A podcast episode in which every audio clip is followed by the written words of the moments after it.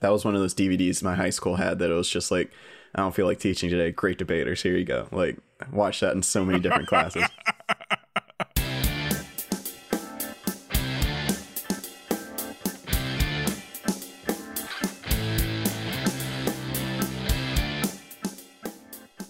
Welcome to the episode of Cinenation. My name is Brandon Sparks. And I'm Thomas Horton. And here on Cinenation, we discuss film genres and the tropes and stories within them.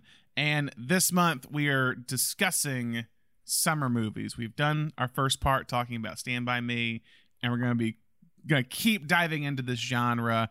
Uh, before we kind of dive into today's movie, Thomas, what did we talk about last week when discussing Stand By Me and kind of the, the summer genre? Uh, we talked about kind of the look of, of Stand By Me, especially kind of the, the, the golden yeah. glows of it and, and how it captures the feel of summer, which I think we'll we'll see again this week. Um, we also talked about how uh, kind of the themes that become important in summer films, a lot of them being friendship, uh, coming of age. Um, we we specifically talked about how Stand By Me kind of became the template for summer films with with with a lot of films like now and then and and Sandlot and these other mm ones that are just kind of like this is this one specific group of friends that I had at a very important time of my life that really helped me become the person I am today. And that's that's kind of its own subculture of summer movies, I guess, or, or really just kind of the that's kind of the typical summer movie, and mm and everything else kind of falls into that. Um, and we'll we'll see some of that come in uh, today as well. Um, and we also talked about kind of the way that time feels different in a summer movie. Um, you know, with the one with Stand by Me, what we talked about, it really takes place over what like forty eight weekend. hours. Yeah, literally like two days basically. Yeah, uh, which is what Labor, we're gonna kind of yeah. of see here as well. And and and we talked about at the end of Stand by Me how they talk about you know they were only gone for two days, but when they came back, it felt like a completely different town um, and and and kind of summer and summer movies have the ability to slow down time and to make a very specific time span feel feel kind of epic almost and and and that that's present in a lot of the the summer films that you see that this just this kind of trying to capture the way that when you were a kid the summer felt like it lasted forever and then you know mm-hmm. looking back now and you're like oh it's two months like as an adult two months yeah. go by in the blink of an eye um we're, we were just sitting here trying to map out podcasting for the next two months and it's just like oh yeah and then and then oh yeah it's gonna be october soon. Yeah, it's gonna, yeah it's gonna exactly. Be november and we gotta do that yeah. But when you're a kid it was like those were the most important two months of the year and and it felt yeah. that way. Yeah because when you're younger it's like time moves at a different pace. Everything feels longer. That's the whole thing is when you get older like everything's like time moves faster. Well because you have more time to compare it to mm-hmm. when you're 13 to to even 18 or whatever like time is a little bit slower because you haven't been on the world as long. Um but yeah when, when talking about what's interesting about summer movies too we, we were kind of discussing all that with the kind of the coming of age tales i there's definitely like rites of passage in a lot of summer movies. And that's apparent also in coming of age movies but i feel like it's even more so in in these summer movies that we're talking about if it's like we talked about last week with kind of the um the the going on the journey together for the first time or like crossing the trestle and those types of rites of passage or whatever or with this one you have kind of with everybody wants some today um you have almost like the party idea of like rites of passage what they're doing and all these mm-hmm. different things um and we'll talk about more sandlot as well uh next week but yeah it's that's that's kind of appearance within the genre. And when also talking about these kind of um I think almost autobiographical tales a lot of time with summer movies from the creator. You can feel like that the person who's making it, similar to just say a coming of age movie, is that you can feel the filmmaker behind it and there's some authenticity to what's going on. Whether that be Stand By Me going on the journey or whatever, today with going to college in Texas or whatever, or even um, even like Adventureland. I think about mm-hmm. like uh, with Jesse Eisenberg. I think Greg Mottola directed it. I think who did it. Um, but that feels very much like a lived-in world. Like someone someone did that for the summer. Basically, it's it's a mm-hmm. relatable experience. Um, and I, and this one really, with talking about everybody wants in the day, like this one we'll talk about later. Towards the end it like really hit me. I was like, oh yeah, I remember these specific things. Even though I went to college in the 2010s, it was still like you latched onto something that was there from a movie about 1980 in Mhm. college. There's something kind of relatable and authentic to it all. Um, so yeah, that's kind of some uh recap, but also some I guess preview of the the rest of the month and today's episode. So Thomas, what are we talking about today? Today we're talking about Everybody Wants Some, written and directed by Richard Linklater in 2016. The reason we did this month. The reason we did this month, a movie that, as as we'll see, I think needs a little bit more love, but um, yes. we'll give it to it today. Maybe we'll see. Yeah. Don't want to don't want to show our hand. Uh, set at a college in Texas in 1980, Everybody Wants Some follows a group of baseball players, including three young freshmen who are exploring their newfound freedom in the weekend before college starts. Stars a lot of one of one of uh, Linklater's trademark ensemble casts, including uh, Blake Jenner, Tyler Hoechlin, Zoey Deutch, Wyatt Russell, and Glen Powell, who we will discuss Oh. at length. Oh, we, we will discuss at length. Yes. Like I said, written and directed by Linklater and cut by his uh, longtime editor, Sandra Adair, which I think is important as well because it really gets that Linklater feel to it Yeah. throughout. The, the almost like stream of consciousness type vibe in Mhm. a way. Like it's just kind of we're going from place to place. So, Brandon, what is what is a you have a longer past with Everybody Wants Something I do. So I do, weirdly enough, because I was thinking about this. I was like, you know, I was there opening day for this movie in theaters, which is like, I know the box office numbers, which was a rare thing to do. mhm. Um, and I went to opening day, um, at like a local, I think the local AMC, not too far from me or something. And because I remember, I think I po- it was when I was like posting on Facebook a time like, oh, I'm going to this movie or whatever, because I did that those first few years living in LA. And I remember I saw it and I was, like, oh, that was good. That was like, it definitely fit with the spiritual sequel type vibe of Dazed and Confused, which was kind of what what Linklater was pitching in a lot of the earlier like discussions of like what the project was. It was a spiritual sequel to like Dazed and Confused and Boyhood and a mixture of that. And so I really liked it because I remember I got like I got like a text message from one or two different people asking me like, "Hey, like, is that worth seeing?" And I'm like, "Yeah, I think it's totally worth seeing. Like, I think if you love, if you like Dazed and Confused, you will automatically like this movie. It kind of feels like I think, in my opinion.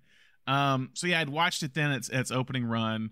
Was somewhat surprised it didn't do as well as it did. So a little bit of a spoiler of what's going to happen at the end of this, I assume. Um, but yeah, and so I I really enjoyed it, and then we revisited it, revisited the movie. Uh, I think two years ago now, which is crazy to think. Uh, we did our Linklater episode right right at the beginning of COVID, or right around the time of beginning of COVID. Uh, when we did our Texas month, so I've seen it a, a couple times now, and I think it's one that also kind of improves upon every viewing. I, Mhm. I've no, I think I think my love of it has grown ever since that first uh that first viewing because I remember I, I'll, I'll talk about this later a little bit with certain people. I had like certain thoughts of it in the first viewing, and then now it's it's kind of grown stronger in this and this this last viewing. Uh, but what about you? What's kind of your history with this movie? I I did not see it in theaters, despite being a huge Linklater fan and a huge and Confused fan, because the trailer was awful.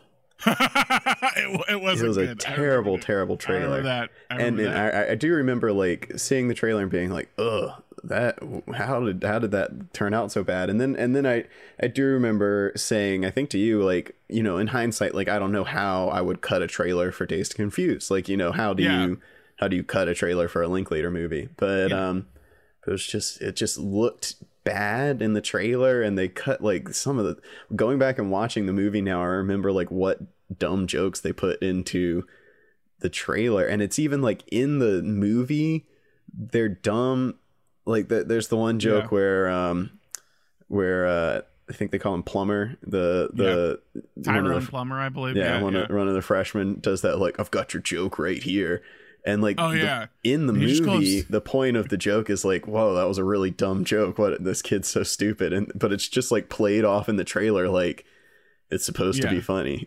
yeah, yeah. and so yeah, that kind of turned me off of it. And and then I, I was one of the people who texted you and was like, "Yo, is this worth seeing?" And you you were like, "Yeah, yeah, you know, it, it fits in. It fits in with his his his work and and all that kind of stuff." And so um, rented it at some point from Cinefile and enjoyed it, and then like kind of put it out of mind. And then it's just something that like like it lingers. It lingers, especially yeah. around summertime. Like every yeah. summer, I find myself being like, I need to watch Everybody Wants Some again, and that's that's kind of why it this this month came together because I I, I yeah. really do. It has now turned into like once a summer. It's it's turned into the movie for me. You know, there's there are all the there are all all these movies that kind of captured childhood summer, but like I think this is really the only movie to really capture like college, college summer summer. Yes. yeah and it's and it's one that i revisit a lot now. And and as we'll as we'll discuss moving forward of one specific very charismatic performance that gets better and better every time i come back to it. No yeah it, it is one that it just it it really kind of sticks with you i think. Because I, I think when you look at a lot of Letterboxd reviews a lot of people i follow it's like almost all of them say like I think I think I might like this more after a second or third viewing. Mm-hmm. Like almost everyone says like, "Oh, I wish I I I I want to see what kind of comes to me later on." Because I think I don't know if coming after Boyhood, people were expecting something on the level of Boyhood in a way, mm-hmm. um, in terms of am- ambition. Uh, and it doesn't. I mean, it doesn't. I think there is there is like lineage to it with Boyhood but it's definitely because I think like Boyhood, it's like there's not really, and this is kind of Linklater's thing, is like there's not really like conflict or plot, mm-hmm. and that's when talking about in terms of like trying to cut a trailer. It's like how do you cut this freewheeling story about like cause it's it's like it's always going to kind of this like comparisons like Animal House in some way, mm-hmm. and and and there it, there are like similarities for sure, yeah. But it, it definitely isn't fully yeah, Animal it's, House. It's indie Animal House. It's indie Animal House. It's like it, it's it's it's like the, it's again it's the jock version of of Animal House in a way. And I think too, I think in one of the reviews you sent me talked about how like say in comparison to Dazed Confused, where Dazed Confused you're looking at a lot of different social kind of groups and like cliques or whatever, and then you're getting different perspectives. But in this one, you're getting the perspective of one specific group of the mm-hmm. baseball players and you get other pieces later but you're looking at this perspective so some people were actually kind of turned off by that because like and some people are like oh they're like they're a bunch of douchebags like i don't want to just hang out with a bunch of douchebags but like i think that's the surface level of their characters and mm-hmm. as they go in you find out more and more like what's behind the facade of like i'm a baseball player yeah um, specifically with the one character we're going to talk about, I think a lot. Well, for for those people, I also have to say, um, you probably were a douchebag in college. Everyone, no matter what group yeah, you're in, exactly. You're like you're like either you're you're a, a, a, douchey jock or you're a pretentious like say film person or artsy person. Yeah. Like we all were like that in yeah. some way. Um, because you're because again, what this movie is, is kind of all about too is like when you're going into college. Y- you still don't really have an identity yet in some way. You're still trying to figure yourself out. And that's what kind of this whole movie about with Blake with with not Blake, but Jake is like Jake is trying to figure himself out because he's not really full on baseball guy, but he's not the full on like artsy creative guy. Mm-hmm. He's somewhere kind of in the middle and you have the people like Glen Powell with Finn, the Finn character, or even Willoughby, Wyatt Russell's character. They're the ones that are kind of pulling things out of Jake mm-hmm. and kind of showing him you can be more than just like I'm gonna go pro. Yeah, which is like the opposite of say like the Niles character, where it's yeah. just like I'm yeah, you don't want to be Niles. Yeah, you don't want to be Niles. You don't want to be that guy. Um, but yeah, it's like yeah, that's that's our initial thoughts on this movie. It sounds like, but yeah, it's like that's that's a lot of what's going on in this in this film. Uh, is the thing. All right. Well, let's dive into a little bit of the history. Okay. So Linklater remembers having the first draft of the script around 2005. Uh, oh, it was wow. just a, an idea he was kicking around based on his own experience as a college baseball player at Sam Houston State University in Huntsville, Texas. Um, if you know anything about Linklater. Like we were just saying, this idea of kind of being in the liminal space between jock and, Yeah. and creative, that's kind of Yeah. his whole thing is Yeah, yeah, just you just kind of meet him and he's just this Texas boy and then he's got all the you watch his movies and you're like, "Oh, that idea has been floating around in his head the whole time we've been having this conversation." Um, when the script was first kind of written and being shopped around was a notorious low point in Linklater's career. His remake of Bad News Bears had kind of failed to capture critics in the way that his uh, School of Rock had previously as a studio family film.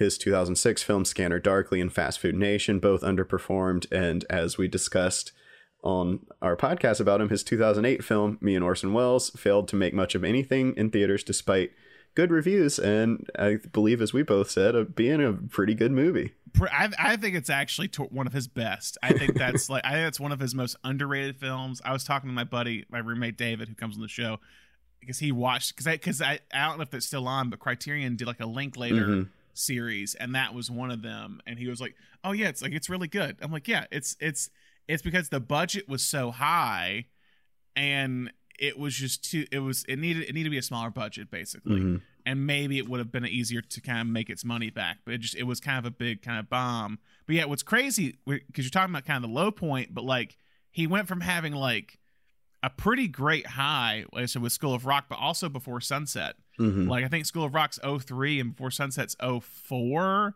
and then it's just this low point also while making boyhood Yeah, which i don't know if we go Yeah. into the whole time. It's kind of insane. Um, it wouldn't be until returning to his Texas indie roots with 2011's Bernie, uh, followed by trilogy closer Before Midnight in 2013, and then really seeing the technically mind blowing Boyhood in 2014. No matter what you have to say about the end product, Yeah. the uh, the process was was the impressive part. Mhm. Um, but after kind of that that run, film financiers started to view Linklater as a reliable indie voice again. Needless to say, kind of during that period, while the college baseball script was always kicking around, at that point it was called "That's What I'm Talking About," based on a line from uh, Dazed and Confused. It was hard for Linklater to get that off the ground, yeah especially you know, kind of coming off of Bad News Bears. You know, if, if you're a producer, yeah. the last thing you want is for Linklater to come into your office and be like, "I got a baseball." I got a movie." baseball movie. Yeah. it's not Bad News Bears, Yeah. and and because Bad News Bears is, I think when we kind of revisit a lot of his films, it is one of his definitely lower points. I think I remember, I think the movie worked better when it went Linklater, and it worked less when it went like we're remaking Bad News Bears. Mhm. Like I think I think there was a point where like if he could have just had like a full on clean slate, let me make just only a Bad News Bears a name, it would probably been a better film. But because it's also trying to harken back to like these specific characters, these specific plot lines in the initial bad the original Bad News Bears, it doesn't pan out as well.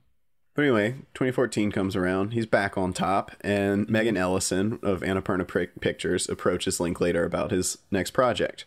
Uh, Boyhood had renewed Linklater's interest in this old script, um, as the last 10 minutes of that movie had kind of captured the excitement of the first few hours of college before classes start when anything feels possible, and also that kind of first fleeting moment of college romance. It's all wrapped up in the last 10 minutes of that movie. It kind of ends on this cliffhanger of like, and now What's college. going to happen? Yeah, Yeah. now college. Yeah, it, it, it is. It is funny bringing that up because like yeah, it is kind of like a a ten minute version of Everybody Wants Some. hmm of like he arrives at college, gets his stuff, meets his roommates, meets people there, and then goes on to this adventure of going out with these these or this girl and these two other and his roommate and another girl, and kind of have like a new experience. Mhm. And that's kind of what this whole this whole movie is about.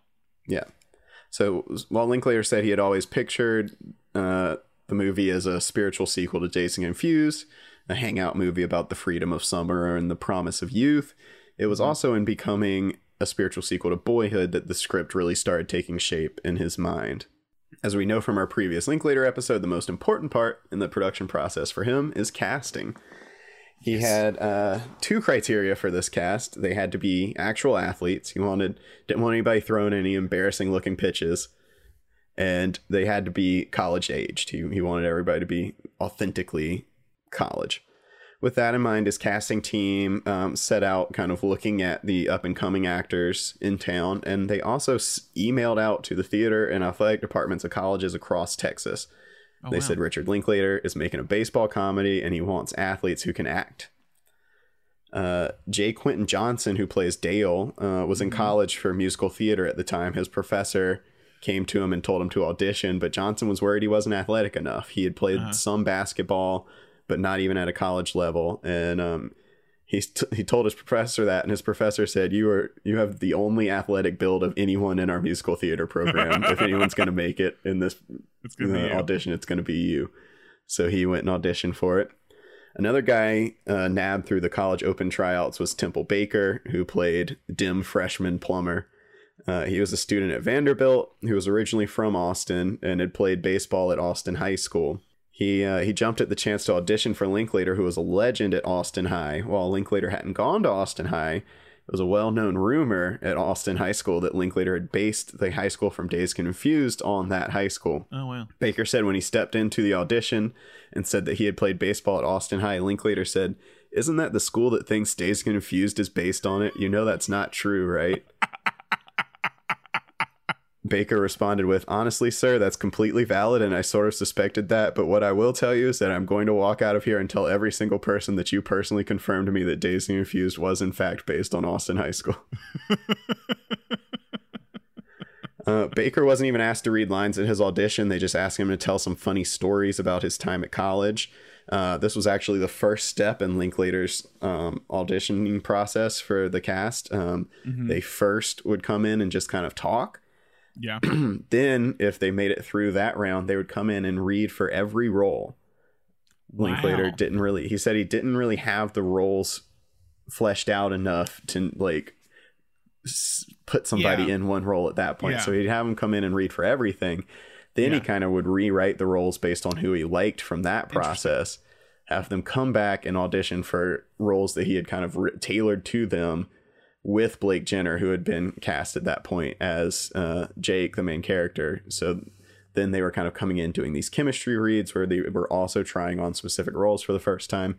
And then if you made it that far, then you had to submit a tape of you playing baseball. oh man, wouldn't you hate to get to that round and you're like, I just can't play baseball. oh man, I've been lying this whole time. I can't play baseball.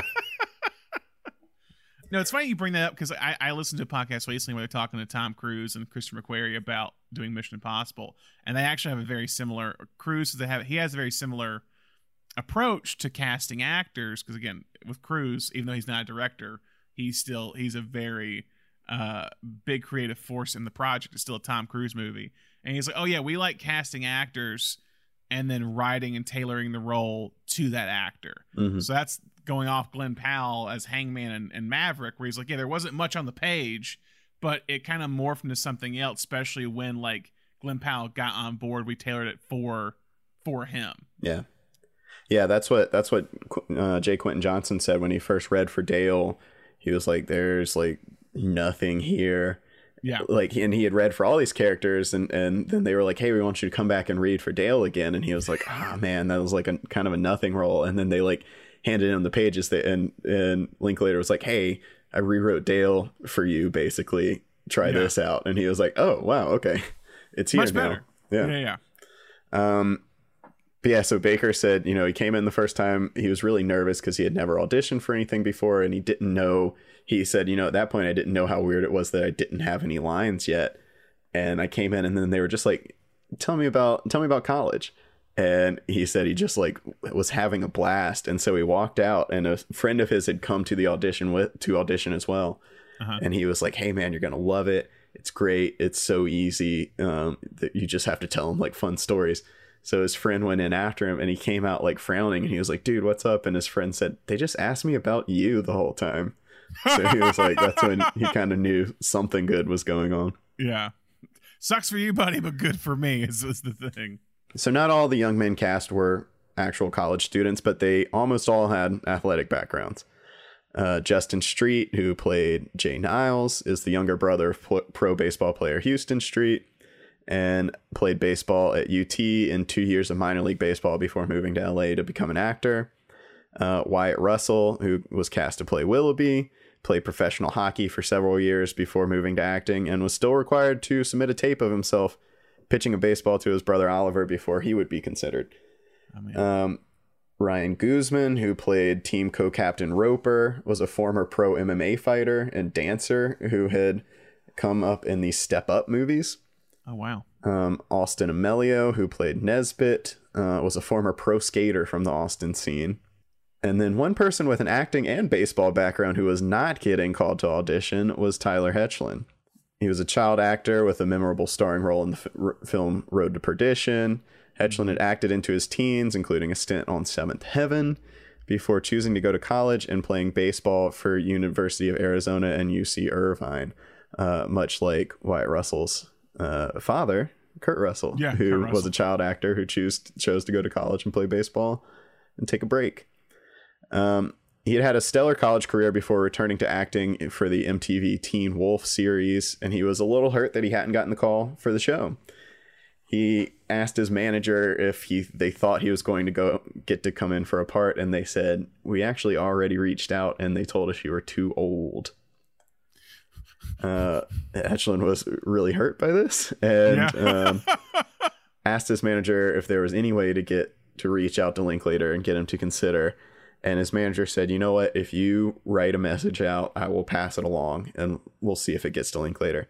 So Hoechlin sat down and watched uh, Linklater's 2008 baseball documentary, inning by inning, and pulled quotes from the tech- tech- doc. Is it the tech? Is it the Texas coach or yeah, whatever? yeah, yeah. It's about a coach, a legendary coach at UT Yeah. and kind of pulled quotes from the documentary, wrote an email to Linklater about his passion for baseball and acting. He said he just sent it to his manager without even reading over it. He just wrote it from the heart, sent it to his manager, and said, send that to Linklater. And next thing he knew, he was getting called in. He actually backed out of the fifth season of Teen Wolf to do Oh, this wow. movie. He was so excited for it. Yeah. He's He- okay. Hmm?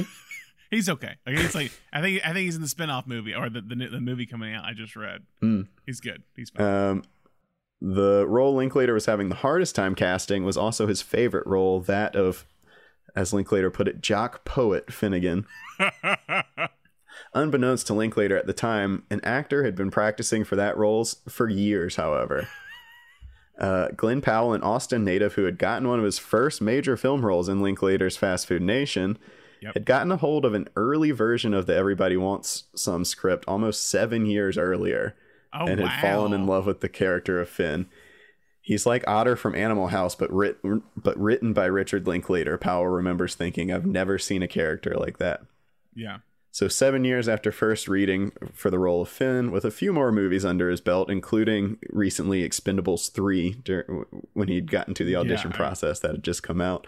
Um, Powell finally got to audition. He still had to try out for all the roles like everyone else, but he had his eyes set on Finn the whole time.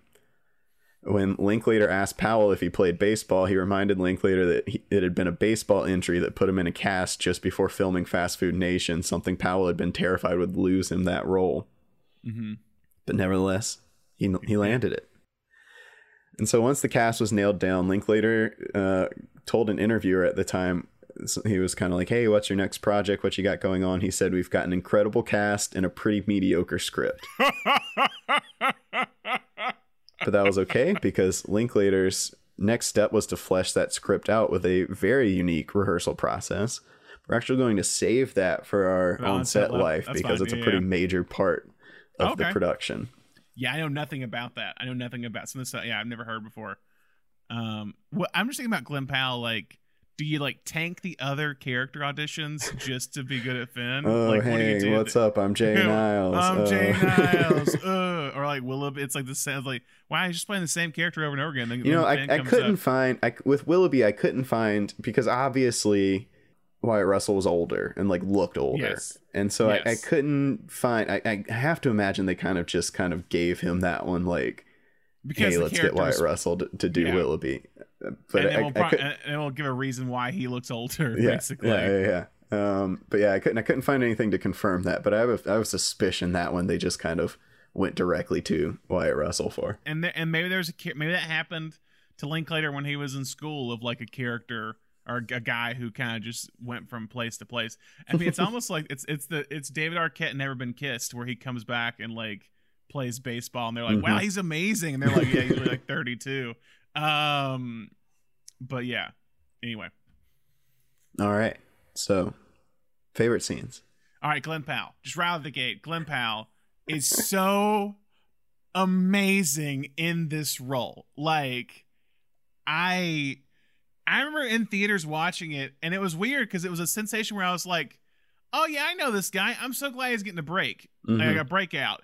I never seen him before, like knowingly, but there was something about him that just like you he he like looked like a star right out of the gate, Mhm. and you just had to assume you saw him somewhere before this, and I'd never seen him before, to my knowledge, uh, or like at least know. can see Expendables three in theaters.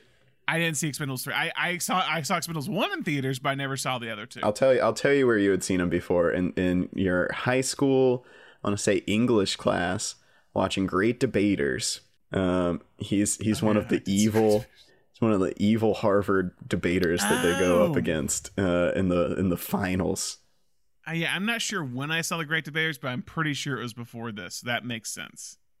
That makes some sense. That was one of those DVDs my high school had that it was just like, I don't feel like teaching today. Great debaters. Here you go. Like, I watched that in so many different classes. Did you really? I, I, I know. He, apparently, he's in Dark Knight Rises as like trader number one for like the stock market exchange. Hmm. I read so like when you go to Letterboxd, the most popular film on Letterboxd is The Dark Knight Rises. Oh no! Oh, and I'm like, where is he at in that? Um, yeah. Um, but no, he he he is so charismatic, and I just every scene where you they just let him kind of do his spiel about something, mhm. I would just be like, God, he's so damn good.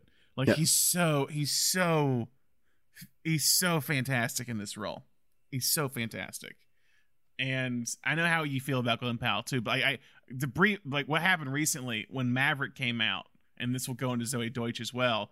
I literally watched Maverick and got home at like midnight. I was like, you know what, I'm gonna put on Set It Up Mhm. because I just I just want to see Glen Powell in a movie uh after watching him as Hangman and Maverick. And then I was like, I'll just watch like a half hour of set it up and then like go to like go to bed or whatever. And like I watched the whole movie that night because him and Zoey Deutch in that movie are that's this could be a separate episode on that movie are so just electric together chemistry wise and you get a brief moment of that in this movie when uh Pal and them are flirting with Deutch and her roommate Mhm. uh, out to the dorm. But like Pal is just so amazing in this role specifically, and like he, he's able to do that great balance of like being the the jock and like the kind of almost skeezy guy in some moments to like being the one who's aware. Like, look, we're not going to be playing baseball the rest of our lives. Like. We're we're yeah we're trying to get laid this entire summer, but like when it comes to the theater party, he's like, oh, we actually meet some interesting women for once, and you guys are like just talking about baseball Yes. or whatever the entire Yeah. time. He's got a great that that was that was actually uh, a line that Glen Powell had come up with, but but he's he's got that line about like when we're when we're uh, playing, playing baseball, baseball, you guys only yeah. want to talk about girls, and when when there's girls around, you only talk about baseball. But then uh, uh, Linklater said it was a line that Powell came up with when he's like. You're like asshole crabs trying to pull me back into the pot, and I'm just trying to climb out. It's a great line. no, it's he's just he's so. I think that was the scene where I just really put my my hands over my face. And I was just like, God, he's so good. like he's it's just it, it- he's able to walk that line of like being that those two versions. Like it's like he's able to be the baseball guy and like be a part of the group, but then like he can break apart and like because again you set him up earlier on when when Dale's talking about oh he's talking to he's giving the his average dick like s- Mhm. speech or whatever um and like so he kind of comes off as like he has he has his spiel he has his like go-to thing to get women in bed or whatever but then like i think when he gets to the theater party i think he's generally like trying to like he says i'm trying to meet them on their like, i'm trying to talk about their interest not about like baseball and all you Mhm. guys want to talk about is baseball because that was like because right before that it's when that scene before that it's like he's talking to the girl about astrology he's like, "Oh yeah, I've, re- I've done my. Oh, of course I got my sign, my uh, my chart read or whatever." Mhm. And those two guys like, "Oh yeah, he's gonna be a great. He's gonna be a pro baller, man. He's the best in the team." And they're just all like just talking about their baseball skills when these girls have no interest whatsoever in any of that. But Powell's like, "No, I'm not. I'm not gonna be a dick." And just talk about me playing baseball. Let's talk about what she likes or whatever. I think Powell kind of said in in kind of reading the character and working on it with with Linklater, Powell said like the whole movie is kind of put through this filter of like looking back mm-hmm. on on that time, and he Yeah. he said Finn is the person everyone wants to think that they were in college, but no one actually was, and Was- then like yeah. like Linklater had that thought and was like, I'm gonna actually write that person. It- like every Yeah. everyone thinks they were Finn. No one actually was Finn, but if if there was a real Finn, I'm gonna try and and, and put it down on paper. Yeah. And that I that's that's what it turned into. most people probably Tyrone Plummer. Like honestly, like Mhm. they were probably him. Like him at the class. Like yo, what's up? At the very end. Like I'm like I knew. Like I knew guys like that. I knew guys like him. Um, I knew guys like Beuter too. I was about to say you Um, probably went to co- school with a couple of Beuter Perkins. Well, I don't know. I went. Yeah, there were a few Beuters in college. There, there's a lot of Beuters in high school. One of my good friends is a Beuter, um, and he and he literally talks like him, and it's kind of insane when I when I watch this movie. And I was like, oh, that's that's my buddy. Um, but uh, but yeah, it's yeah, I, I can see that where Finn is kind of this. You think you're this poetic, intelligent individual who kind of has their stuff figured out in college, and you're mature and wise, but you probably you probably weren't a lot of the time. Like, it, but it's like it's, it's it's. I love just the pipe he's always like carrying around, and it, but he always like he always has like um an insight to something. It's the Mhm. scene when when they go to the punk rock concert or whatever, and and he's and he's trying to tell like Jake like because Jake's like, oh, I feel like we're just changing like our ourselves over and over again, and like we're not really we're just trying to get laid the entire time, and we're not really being ourselves, and like and like he and Finn's kind of like trying to talk him down. Like, no, like this, this is like we're going in and out like this. We're we're finding ourselves in these moments or whatever. Mhm. Like, and that's uh, going off of that bit. It's like what Linklater does is that at a period of time, I think one of the reviews said this. It's like where pop culture is is starting to break off to where Mhm. it's like you have these like different scenes. You have the the disco scene or whatever. You have like the the the honky tonk westerns. You have the punk rock stuff. All this is happening at one time in the late in the transition from the 70s to the 80s and that's kind of what he's doing is like why eight like doing 80 is a big deal because it's a transitional point for a lot of different things Yeah, and I think that I think the you know right as they close that scene out with the the Gilligan's Island reference, I think that's a very Yeah. specific. You know, I went on. I, I don't have a lot of uh, trivia for this episode because I went I went on the IMDb trivia and it's like. Uh, it's like so and so holds a pin in this scene, which is just like someone holds a pin in Dazed Confused. It's like it's just all these like, and they've all got like like down votes on the IMDb trivia, Yeah. but it's like it's not it doesn't have to be that tied to Dazed Confused. But I, I do think the the Gilligan's Island thing right there is a is a very specific throwback to Dazed Confused because you know that that's something that he touches on in Dazed Confused is how like singular pop culture was in the Yes. 70s and and there's the scene with all the girls debate you know ranking the the the, the episodes of Gilligan's Island. And um oh yeah. and you know that that kind of po- the point of that scene is it's like you know tv like transcends clicks. Like no matter who you are in the 70s you're pretty much listening to the same music and watching the same tv because that's all you have access to. It's like whatever your local station's playing and on, on either for radio or television. And and i think it's interesting that he does kind of top this scene off where they're talking about how segmented pop culture is becoming with this kind of like the punks start singing yeah uh, Gilligan's Island, and they're like, "I know that one." Like we, we all still there's like this last moment of like, "Oh, we all still watched Gilligan's Island," yeah and and they jump in, and it and it is kind of the this moment of like, "Oh, there are still some like unifiers out there, but it but it's getting further and further away. That's you know it it is getting split into country and disco and punk. And and you know the way they talk about punk in that scene is like oh it's so exciting and new and that and coma like doesn't want he's like legitimately you know this grown man is like legitimately afraid of going into this punk you're like a concert. narc. You're like a narc.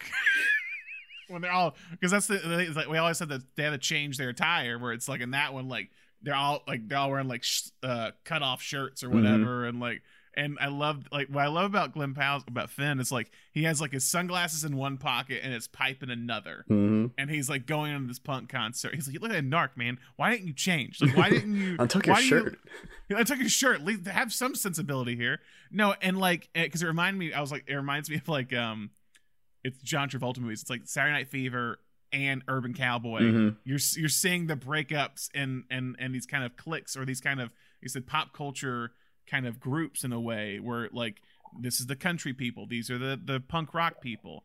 And there are these kind of s- some connections in some way, and even going off the guy again, like also kind of show Jake's character is like Jake's he sees his high school friend who's like in the punk rock group or whatever. Mhm.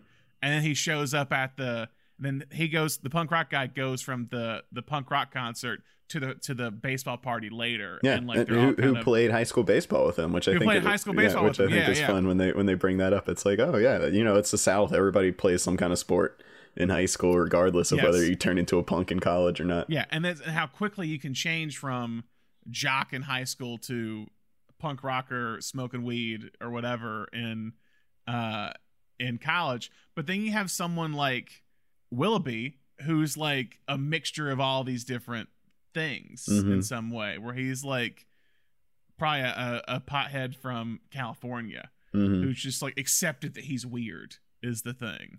And that's and that's why again going off the idea of like finding your identity maybe why willoughby also is older is because he's the one that feels the most set in like who he is hmm and what he loves and what he wants. Yeah, yeah, they've got that great scene in the pool hall where he's talking about being comfortable being a pitcher in a in a team of, of people who hate pitchers, but it's also obviously uh, a, a, a lesson on just being yourself in in a world that's trying to change you. it's like get weird uh, let your inner weirdness out your your inner strange out like Mhm. and he's because again you have that scene when they're having the party and he's like up there like doing yoga in the nude and he's like strike one strike two and we're really hopping around because we're just like we're not really saying what's favorite scenes or whatever but like we those are all great moments but what's another favorite scene of yours off of all that Oh man, yeah. I'm I'm just trying to just not say like every every scene Every with Glenn scene. Powell. Um, I love the scene. It's I think it's uh to, I think it's Saturday morning when they're just kind of playing in in the yard. oh yeah yeah And- and all the different bets that are going on yeah, yeah, yeah. Oh man, also just absolute one of one of the best dialogue in in the whole movie is is the bet dialogue between Finn and uh it's a bad bet that's a bad bet see see that's a bad bet. Why would you take that? I'll, I'll, I'll take it, but you should you shouldn't be taking it. you should be taking it it's Like yeah, it's like I bet you bet you ten bucks they're related. It's like first cousins, second cousins. Uh, first. That, that's a bad bet. bad bet i'll take it it's like 10 bucks never shows up but nesbitt that's a bad bet he's gonna come back for his He's stuff He's got to get his stuff. It's upstairs. see that's a better bet But yeah, you've got that great. First off, you got I think one of the best costumes in the in the film is Tyler Hoechlin's like short short gym shorts with like the the the, the- the, the cut off jer- like scrimmage jersey, yeah and then and then the like slicing the the baseball open and. and it's you know so much about this movie and they and they they talk about it later on. It's just this idea of like you get these types of guys together. They just everything has to be a competition list like no matter what. And this this idea that you know they're they're all hungover although it's like college hungover which doesn't count. Um but they're all hungover like they've been partying for two days straight now and it's just like they're still just playing basketball like any chance Yeah. they get. Or like they're they're playing baseball with an axe or whatever, and, he, and and and he's uh cutting through the baseball, and and and McReynolds. Well, I love about the McReynolds character because he's you you I forget how much he's almost not in there because he's he's in the movie he's in the movie but he's not like really in the group as much. Mhm. Like when they go out, he's there, but he's not really hanging out with them because everyone kind of sees him as like he is the team captain, Yeah. and he's kind of the older one. Like he's he's the one going he's going to go pro, Mhm. and so like he's enjoying his time in a different way than they all are right if that if that makes sense. Um, but no, he's hi- like his stuff going off his character, uh, McReynolds, in the scene when Jay Niles gets thrown out of the disco. hmm What I thought I noticed this time that I think was an interesting kind of tidbit or interesting kind of beat was when when Roper when they have the fight and McReynolds gets up to go join and Roper pushes him back and tells him to stay here. hmm It's kind of interesting thing of like he, they're protecting their best player Yeah. to a not get thrown out of the bar, but also not get into a fight and get injured to screw up their season. Is what Mhm. what feels like they're doing in that moment in time. Because why would why would you stop one of your guys from getting the fight when everyone else is going to join the fight? Yeah. And I think Roper's like, no, no, no, no, you stay here. There's a he- um, there's a quote from they got a bunch of the guys together and kind of did like a round table interview, Mhm. and they were all talking about having to like swing on on camera for the auditions, and they were like you know just talking about how kind of like unfair it was that they all had to compete with Tyler for for baseball ability. And, and somebody has a quote where they're like, "It's like this whole movie is just crafted to show you how cool Tyler Hoechlin is." I mean, he's great. He it's it's I, love again because he's he knows he's so good. It's the like again going to the batting practice scene with him and Niles where he's just like, dude, it's batting practice. What are you doing? And he's just like, okay, okay, fine. Spits in his glove and whatever, and then just like knocks it out of the park. And it's It like, might it might just be the mustache and the hairstyle talking, but he's I th- he's got a lot of Billy Crudup and almost famous energy in this movie. oh no, he does. it's just he this very kind of like does. like mentor figure you're a little bit scared of, but can also be Yes. kind of like you know, can also teach you some things, but is also like ah, I'm I'm a little intimidated. I'm not going to go straight to him for for things that I need. because like he doesn't feel like at least to me he doesn't feel like a he's a jerk early on for sure because that's kind of his character but he doesn't feel like a villain in any way No, yeah, I think I think he and Niles are kind of presented as these like two heads of a coin. Like obviously you have to have this edge if you're the the guys who are about to go pro, but you can either be, you know, him or a Niles about it. And and Niles is obviously the wrong way to go about being almost pro. screwdriver i want a screwdriver all my friends have screwdrivers but is there a sweet moment between the two of mcreynolds and niles Mhm. when niles kind of realizes the error of his ways and he's just like kind Hey, of like man. sidewalks up to him. yeah hey man i'm sorry and and mcreynolds just kind of looks he's like we're cool man and like Yeah, hits him yeah and but that's kind of that's sports though it's Mhm. like i think when you have a bunch of dudes playing sports like you're gonna get heated but you're also i think mcreynolds very much knows that we're part of a team and like you can't really have beef with players on your team if you want the team to like gel and work and he probably is aware this dude's our best pitcher like niles is probably their best pitcher Mhm. but he just needs to get his head straight is kind of the thing Yeah, especially now that Willoughby's uh, no longer around. no there and and like and like jake is good because it kind of it kind of tries to show that jake is good at baseball but he's just not he's not throwing 95 mile per hour fastballs or whatever like niles might be Yeah. Is Well, the thing speaking of that to get to to get to another scene that's a very linklater scene um is is kind of like his first his first meeting with beverly and when they're they're Yes. kind of which also just feels like i'm wa- every time i'm watching i'm like this is like what flirting in college feel like looking back on flirting in college feels Yeah, like yeah. it's a little bit cringy but it's also Yeah. kind of sweet um but but she's got that great line where she's like you know that's he's talking about like you know we were all the best on our to be at Yeah. the best college baseball team in the country we were all the best on our high school teams and now we're just like the lowest of the low here. And and she's like that's the exact same way in the theater program. Like uh you know everyone everyone who came everyone came here because they were cast in the leads at their high school and now you're not going to get cast in the lead at college I, I went to school. I, I I minored in theater, so I had a bunch of friends that I knew that were like big in high school. Even with my high school, they were big in high school and got all the lead roles. And when they got to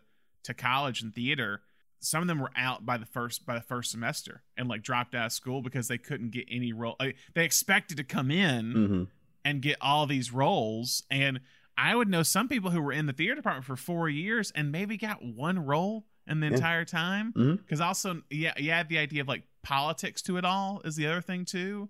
Not just your talent wise, there's also politics with it. And so like you just kind of don't really get ahead in that way. So yeah, it's it's very much you you go from being a big fish in a little pond to everyone was the best at where they came from, and they're having to compete with that. But yeah, and going off of Zoey Deutch and the the the or Beverly and Jake scenes, like for one, I love the the car ride up when they're trying to get them to like go to the party or whatever that night. And mm. and Zoey Deutch is, doesn't say much because her friend's the one that says more, and it's just but she says enough to where like it kind of ruins the mood with all of them. Where it's like I like the quiet one in the back, the one in the middle. And, oh, we didn't hear anything. Like bye and leave. Um, but but I love their phone call conversation when they call because again split it's like screen. He, split screen done incredibly well. like you said, it is like it's cringy and also kind of creepy. Some of the stuff that like Jake does, where like he finds the he finds her or he gets her um her room number, mm-hmm. and all the guys are like making fun of like like well you're a creep, dude. What are you doing? Like you're you're I'm not gonna you're being a stalker. But and then she's like, how'd you get my room number? He's like, I'm an investigative journalist major. From that phone call conversation to when they had their kind of hanging out like they go get i guess ice cream or whatever and everything. Mm-hmm. it's it's just a very sweet moment between them. Because i was like what i forgot and this shows you how good zoey deutch is in this movie and pretty much any movie she's in is like i forgot how little she's actually in yeah, this she movie. shows up in the first 10 minutes and then is first gone 10 minutes for an and hour. gone for like an hour and 20 minutes it feels like. Because i was like man is she gonna get beatrice straight award? Because she hasn't been in here at all. And she's still in there a lot. She's only in like six seven scenes maybe he he smartly has a cutaway to her Linklater does when they're going through the like the the clubs on yeah. college. Yeah, yeah. And you like see her standing fair in front of the dra- or whatever. Yeah, and you see her standing in front of the drama the drama table. That's what it is. Um, but yeah, it's the the, the theater party. I think or is it's kind of wonderful overall. Mm-hmm. Like when they do the dating, the Alice in Wonderland dating game or whatever and again shows kind of Jake's ability to he's kind of caught between these two worlds of creative and artistic and sports. Mm-hmm. And he's one of the only ones like willing to easily go up there and like be a part of the skit. Yeah. For Which is, the evening. He, he he needs he needs Finn in his life. You know, you could see you could see if, if he hadn't had Finn there that first weekend, he might be he might feel forced to just be like baseball yeah. all the time. I think Finn and Willoughby I mm-hmm. think Finn and Willoughby are the ones that really open him up to be like, look, it's not all about like being the tough baseball guy. Like there's more to life and more to college than just that is the thing. Um, and he's and and and Jake is kind of because you already tell the beginning he's kind of caught in between the very beginning of like he's into music and stuff and all that compared to everyone else, and he's in the kind of a eclectic musical taste. Um, and yeah, it's like those two guys really kind of open him up and also kind of have a sense that he's the first one that has like a sense of romance and not just like getting laid for the evening is the thing. Mm-hmm. It's like he has that early on, but it's almost like I think he sees like, oh, if I just keep doing this thing over and over again, it's gonna get boring really quickly compared to like what I guess he's trying to find something else. Again, that character trying to find meaning in something, and that could be a romance. One more thing I wanted to briefly bring up mm-hmm. is when Beuter Perkins, Billy Autry, when he go when Jake goes up to the room to get him to get him to get out get out so he can come up with bring uh uh the girl who's in actually Friday Night Lights TV show uh to bring her up to the room.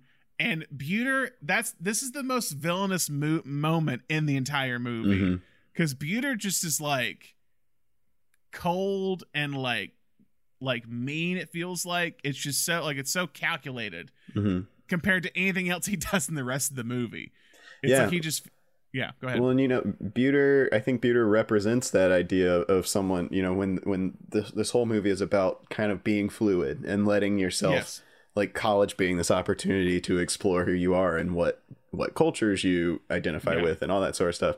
You've got like Beuter, he's got his three guys they're all dressed exactly the same. They all went line dancing that night. They're all just like sitting upstairs do, do you know, chewing mm, tobacco yeah. and, and shooting the mm. shit. And and Beuter it, it's interesting the way they kind of do Beuter's storyline because he comes into college. He's I'm a good old boy who plays baseball.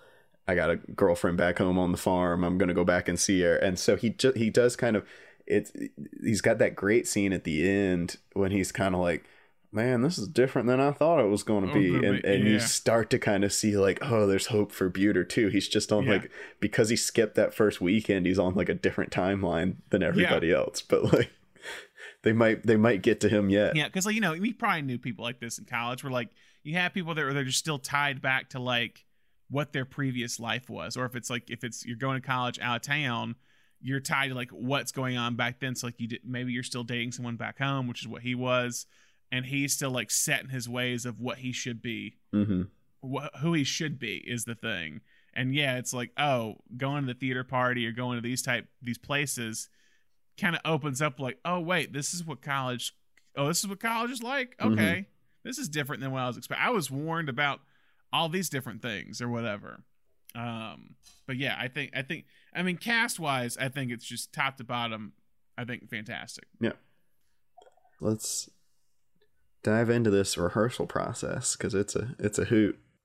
So I moved rehearsal to where we normally do on set life because it seems like a lot of this movie was crafted in these rehearsals. Interesting. Interesting. Uh, once the boys have been cast in the movie, they got invited to spend three weeks at Richard Linklater's ranch in Texas. They Wow. arrived to find an actual old ranch bunkhouse with 12 bunk beds where they would all be living together in one big room for the next three weeks. They weren't just there for rehearsals. They started the first day off with a game of football with Linklater as the all-time QB. I'm, I just when I read that, I was just like, I had like Maverick uh, Yeah. flashbacks. Um, he told the guys it was really important that the three weeks get them in the mindset of the characters, and then the script would come. As much as there's been stories about how great the cast of Dazed and Confused got along, you know, we've talked about how he put them all in the same hotel. He gave them these like specific playlists to listen to. That was a very important part of the Dazed and Confused process. But it, sounds like Linklater put a lot of thought into kind of perfecting that process for this. yeah, um, because not not everyone got along on Dazed Confused. Exactly. There Yeah, are some stories did. about how some cliques formed, and while it did, Yes. uh, while it did give us Matthew McConaughey, ultimately, um, Yeah. it it seems like that's kind of a, a big regret of of Linklater's was that he wasn't able to form this kind of big family he wanted to on that one. Yeah. So um, he he told Glen Powell that that was kind of the goal of this one was to get every he just wanted everybody together, even if you were, you know, Will Brittain playing Beuter, even if you were uh, Juston Street playing playing uh, Jay Niles. Jay Niles. Like no matter who you're playing, you are going to be all part of the team here. And and Powell said it really did feel like every team I'd ever played on. It's because every single guy in there kind of represents a type of guy you'd find on a sports team, and every single one of these guys is an athlete, so it's all very comfortable. It felt like we had known each other for so long, and then when you put all those personalities in a room, they're all crazy creative. That's when I think the magic of this movie emerged. You get people that get along and that like each other and are rooting for each other and collaborating together, and you just put them in the same room. And so that's where it, it seems a lot of this movie just came from that. It's it's kind of fascinating. PBS was producing a, a document an episode of American Masters on Linklater as this film was being shot, and they actually came and shot a day's worth of rehearsals. And you can see some of the footage of the rehearsal process in the documentary, and it's just they're all just sitting around. I think it's the scene um, at the at the Fox when the you know the Yeah. the other group of guys kind of join in. Nesbitt comes in and they've got uh, Plummer with him, or uh, no, the other, the other the- freshman guy. The yeah, freshman yeah, guy. yeah. And and they've all been drinking, and he's you know, are you sure Coach isn't gonna know we're drinking? But they're, they're all just kind of sitting around in like Linklater's like dining hall thing he's got at this like cattle ranch. And you can just see in the scene he's kind of walking around in between rehearsals talking to the guys, and then you'll see like uh, the guy who plays Nesbitt like pull him aside and be like, "Hey, like me and this other guy were working on this. We'd really like to run it by you. I think it might be funny." And and so it really just turned into this like I, I don't. It's not not ad libbed because it was worked out in rehearsals, but but so much of it just came out of this group of guys all working Mhm. together. And so I think that's where a lot of the I mean, you know, that's something we've talked about with Linklater previously with the before trilogy is like how important it was that he and and the cast really made sure everything felt like natural dialogue. And I think that Yeah. that same thing came through here and, and, and a, a little bit more than he was able to do. It seems like something he really wanted to do in Days Mm-hmm. Confused and just wasn't quite there as a director yet, like didn't know Yeah. how to kind of work the cast to to get there. Because that was his first movie with a budget. Is the Dazed and Confused, like somewhat of a budget, I guess you could say. Um, so yeah. Um, but but the guys talked about it, it, and it kind of worked its way into the film as well. But it was also Linklater's idea from the beginning was just how important kind of competing and being teammates came through in the rehearsal process. He said uh, the guy said there was one time they had gotten they were swimming in the pool and they had just started this like dumb thing where they were like wanted to pass a ball everyone jump in the pool and like pass a ball around and like everyone touched the ball before they landed in the pool. And they were like all working on it and like the last guy was going to catch the ball and then like dive through a raft Yeah. and they were just all working on it and they'd been working on it like all morning and, and Linklater came out and was like all right time time for rehearsal guys and they were just like we're not rehearsing until we finish this so then Linklater just kind of sat and watched them work on it for like another two hours before they like got it right and they were just like at that time that became like the most important thing that they could do was just like get that choreography right and it was just like okay yeah I've, I've put a, a real team together yeah. moment It's for team Linklater building. Team building right Yeah. there. Um, it reminds me too a little bit of Stand by Me kids hmm when Ry- Reiner took them for like two weeks and basically just like it was just Reiner and uh, Reiner and the four kids like improvising and just hanging out and talking to build this rapport, build this chemistry, um, in this short amount of time. Yeah. very similar. So the, another important part that Linklater wanted to get nailed down was the dancing. Uh, he noticed that most of, most of these guys weren't comfortable dancing, especially around girls, and and realized that it was kind of a generational gap. He said, you know, back then he kept telling them dancing was a form of peacocking. You these guys in the 80s would want to dance for these girls because you want Yeah. to show them what you've got. You want to show them your moves. Yeah. You want to show off your butt. You want to, you know, it, it- and and it, he said it's just socially has changed so much that these guys were like, would these like jocks roll up to a disco and just hit the dance floor immediately? And Linklater was like, yes, I was there. It happened. and the guys were like, "This didn't happen to me." yeah, all the young guys are like, this is not how I did it when I played college baseball. Um, what- do you think that kind of happened? Like it was the '90s, the period where that kind of started changing. Oh yeah, probably. I'm sure like the the disco backlash. I'm sure was was part of it. Just the idea of like, oh no, rock and maybe country.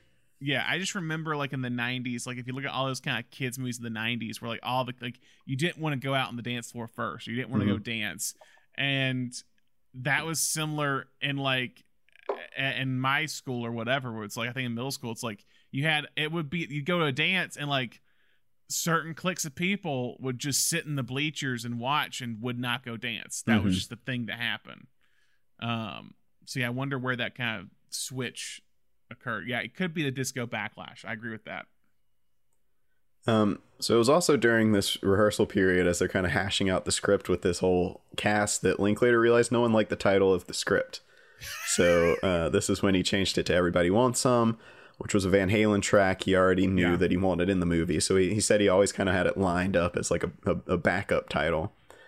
Um, a lot of the reviews are like, yeah, Everybody Wants Some is is a reference to the fact that like this whole movie is about guys going out trying to get girls. Everybody Yeah. wants some sex. But uh, Linklater said, I picked it because being that age, I look back at that, you just want everything. Not only do you want everything, you kind of think you're entitled to it. You know that your youthful desire should be met by the world. So that's that's that's a little bit deeper. Linklater had it. It's not it's not just it's not just a sex comedy. Yeah, yeah. I mean, it, it there the party scene is where it delves into like Animal House levels of like Mhm. when it's just like every room is like people having sex is what it is. Hmm. That's that's that's where it comes Animal House vibes. So the movie was shot mostly in Austin and some surrounding Texas college towns from October through December in 2014. Uh, Linklater had wanted to shoot the whole film in Huntsville at Sam Houston State, where he went to college, but the town of Huntsville would only grant them a single day permit. So they shot the front exteriors of the baseball house there, and that was it. Oh man. Yeah, I don't know what I don't know if somebody in the locations team messed up or what. I just feel like if your alumni comes back and is like, "Yeah, I want to shoot a shoot a movie here," but you know, very very infamously, colleges are always kind of reluctant to let people shoot there ever since Animal House. So overall, the film shot for a ten million dollar budget over about fifty days. Um, the cast says it's all a very easy shoot, mostly because they nailed it down in rehearsals, and so a lot of the the script and the characters all just kind of came out of that that three week rehearsal period when they were all allowed to collaborate with with Linklater on that, and they all speak very highly of that time, especially as, as some of them weren't professional actors, as as being a place that that helped them find the characters in a way that they probably wouldn't have been able to if they'd just been handed a script. Yeah. So, for some aftermath, Uh-huh. Film go. had a very troubled release schedule. Um, it was originally going to go wide on April 15th, 2016. Then it got shifted to an April 1st limited release, and then it got moved to March 30th from April 1st. Not great. Shifting around is never never pays off. I feel like. March 30th or April 1st. So was it a Wednesday? I guess it came out on a Wednesday, right? Because if Mm. it's April 1st, that would be a Friday. Yeah, Yeah, Wednesday in the March is an odd that's a choice. that's a that's a, a That's death a sentence. weird. Yeah, if that I, I don't. That's a if that is a Wednesday, I'm guessing because I I, I, that, I you wouldn't put a movie on a Monday is the thing. hmm That that uh, that feels like a really weird choice to do. Uh, it got mostly favorable reviews on its release. Most critics found it uh, fun and bubbly, while and while almost everyone found it, you know, a little bit lesser than its spiritual successor of and Confused. Many critics noted how well Linklater was able to capture the time period and the spirit of the first weekend of college. Those who did not like the film cited the lack of story, conflict, called it a little too light and happy. You can find some reviews, like you said, of just being like, "Oh, it's just Animal House." Why do I have to follow a bunch of jocks around for this whole movie? Yeah. Um, which I mean, I think is kind of missing the point, but whatever. You're entitled Yeah. to your opinion. Despite overall positive reviews landing it at an 87 on Rotten Tomatoes, the film suffered from poor press, a lackluster trailer, and uh, a very tight limited release run. It eventually ended its theatrical run with $5 million, just half of its production budget. I'm like 13 of that. I was there.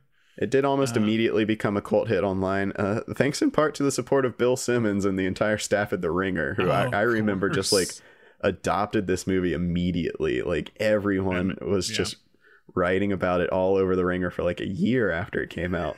and on all the podcasts, they were always like, I, I guess it was when when Set It Up came out, they had Glen Yeah. Powell on, and they were just like, let's talk about. Everybody wants some. And you, you could just tell he was like, "Oh, okay, all right, fine."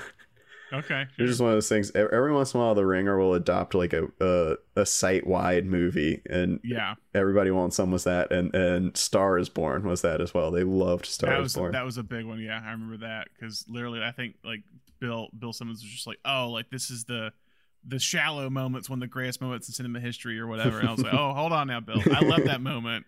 But nevertheless, it's it's continued. Uh, no, you know, in most part by word of mouth, specifically Mhm. my mouth.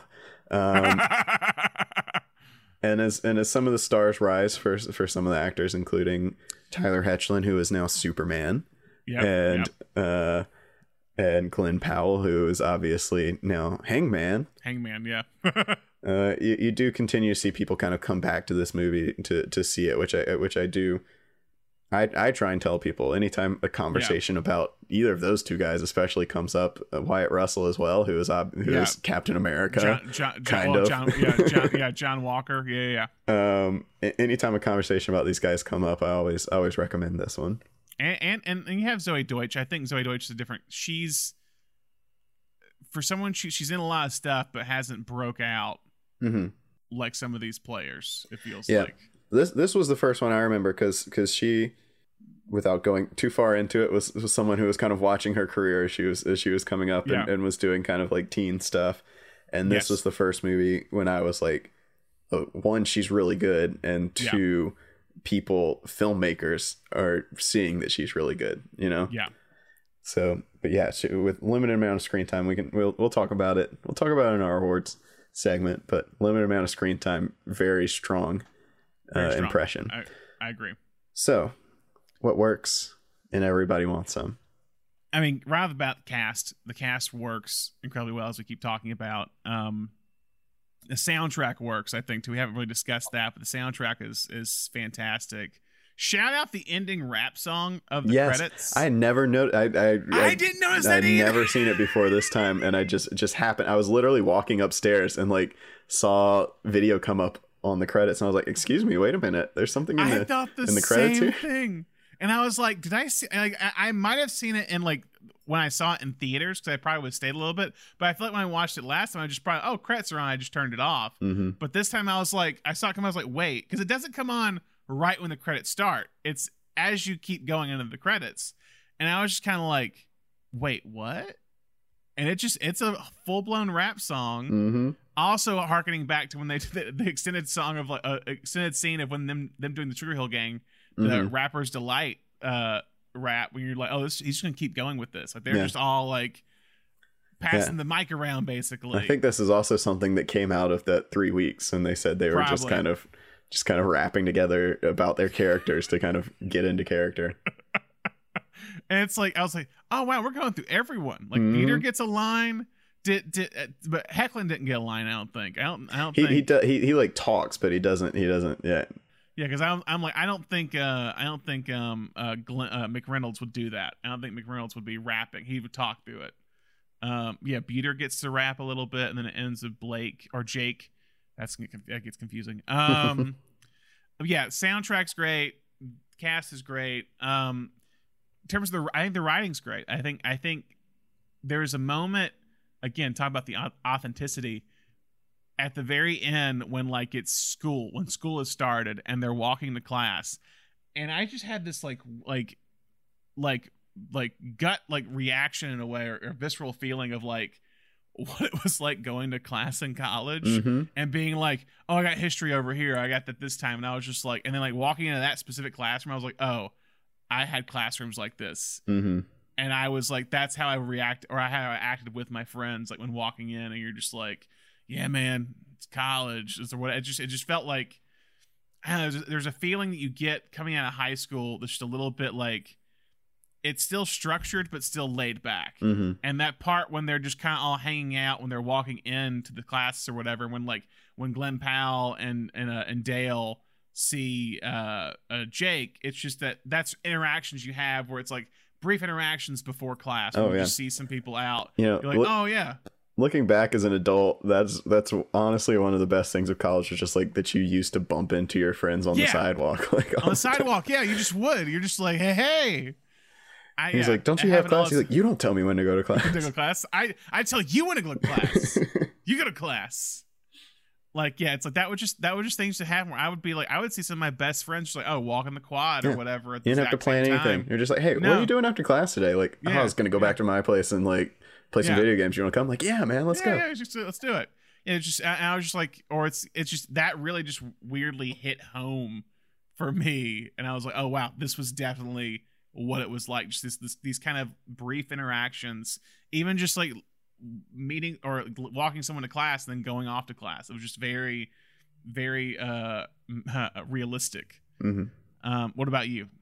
I just think that that just overall kind of capturing that feeling of like college is right there, like like that f- like first getting there. It can be mm-hmm. so awkward, but it, there's so it's it's kind of it's like innocent and it's and it's Yeah. sweet and and it's and it's and it's wild that between this and and you know that's the thing. It's just like Linklater can capture like this those, those specific those such specific times so distinctly and that's kind of what you know what boyhood is obviously about and but sp- specifically with Dazed Confused to to capture both that's like becoming senior and you've got college like staring you in the face and and what are you going to Yeah. do and then also when he kind of captures the the becoming a freshman and and you know what's what are your interests going to be and then and then to turn around and also just kind of capture it perfectly again to be a, a freshman in college and and and you're free and and you're meeting all these people and ev- everyone you meet is having this little input on who who you become as a become. person.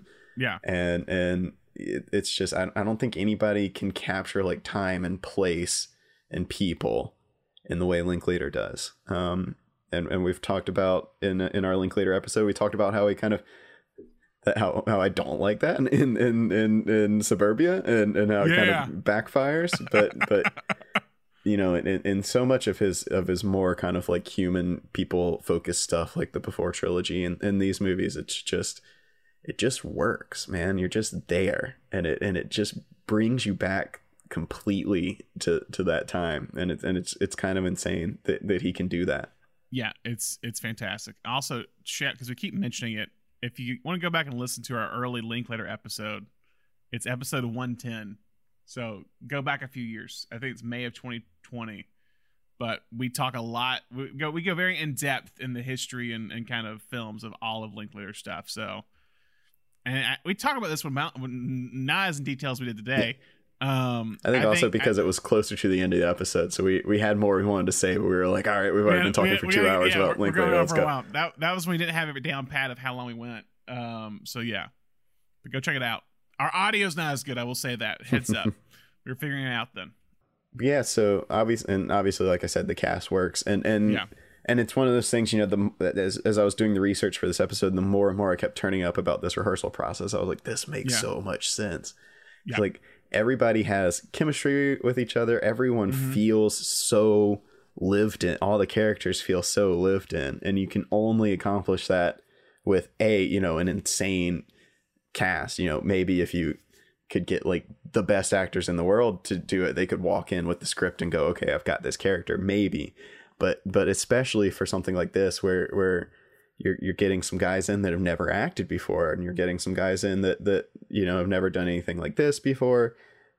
That that rehearsal process, we've we've talked about how kind of rare it is to rehearse these days yes. in film, but like that rehearsal process, and not just rehearsing for blocking but rehearsing to find these characters is yeah is wild and and it just it pays off so well i think i think that's kind of the warmth of the film that keeps you coming back is how simple the movie feels but how how deep and fleshed out all the characters feel yeah because I mean, again at this point during that rehearsal process like linklater i assume is probably rewriting mm-hmm. as they're going that would make the most sense of like we do a rehearsal process and i go write in the evening for an hour or whatever or I'd write on the weekends or something, kind of what we did that week. Um, you could see that happening. I think that's why I think it, it that work shows in the in the final film. Yep. is the thing. So, does anything not work? Um, what do you think? Because I, I I'm I don't I don't need the sex comedy aspects of it. I don't need the nudity. I yeah, that's my thought. I want to say that's because that's the the sequence where I was like, oh, this doesn't this. Do we need this? Like, I, I get the like you're all trying to get laid, but it goes too it goes too on Animal House in that mm-hmm. moment, and and that's probably why it kind of can get that reputation with some critics is that like it becomes like gratuitous in some way.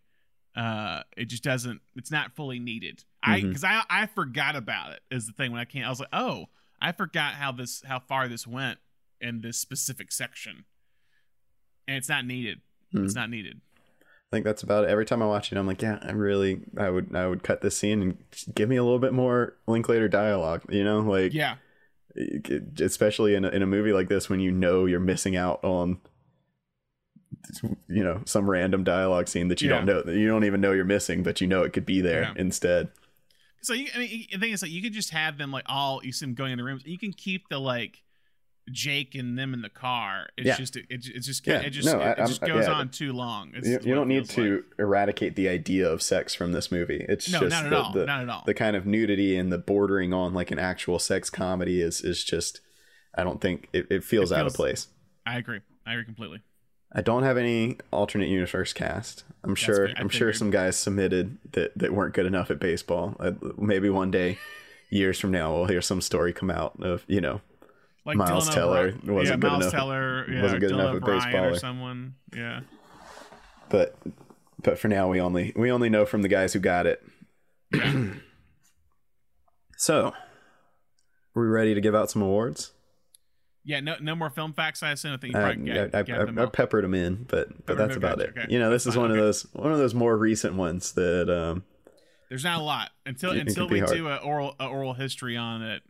Um, it's gonna be. I'm I'm happy you found that much stuff you did actually, because I don't know. I, I haven't heard any of that. Um, so yeah, let's do awards. So the Beatrice Straight Award with the actor or actress with limited scenes who kills it. Okay. Does Zoey Deutch count here? I think so. Okay. You, like you said, it, it, it's she's strong enough that, that you don't you don't think about it, but So I'm trying to like add up the scenes because she has the the op- the first scene when you see her. yeah, she's got like one line and that's it. Yeah, it's but it's but it's it's effective. mm-hmm. Uh, I'm not gonna count the cutaway to her because that's not really a scene. So then you've got Yeah. phone, Phone call. Their kind ice of cream date, date. Yeah, ice cream date, the party, the the floats. the floats, and the, yeah, that's six scenes. I, that's not a lot. That's not a lot. I mean, I, I, and there's probably like you, the party could argue like there's two scenes in there because it's like she meets him up, she meets him, and then it's the the the dating game or whatever. But five to six scenes, that's not a lot. So I, I would I would go with Zoey Deutch here because I think she she again she's in the poster of the movie Mm-hmm.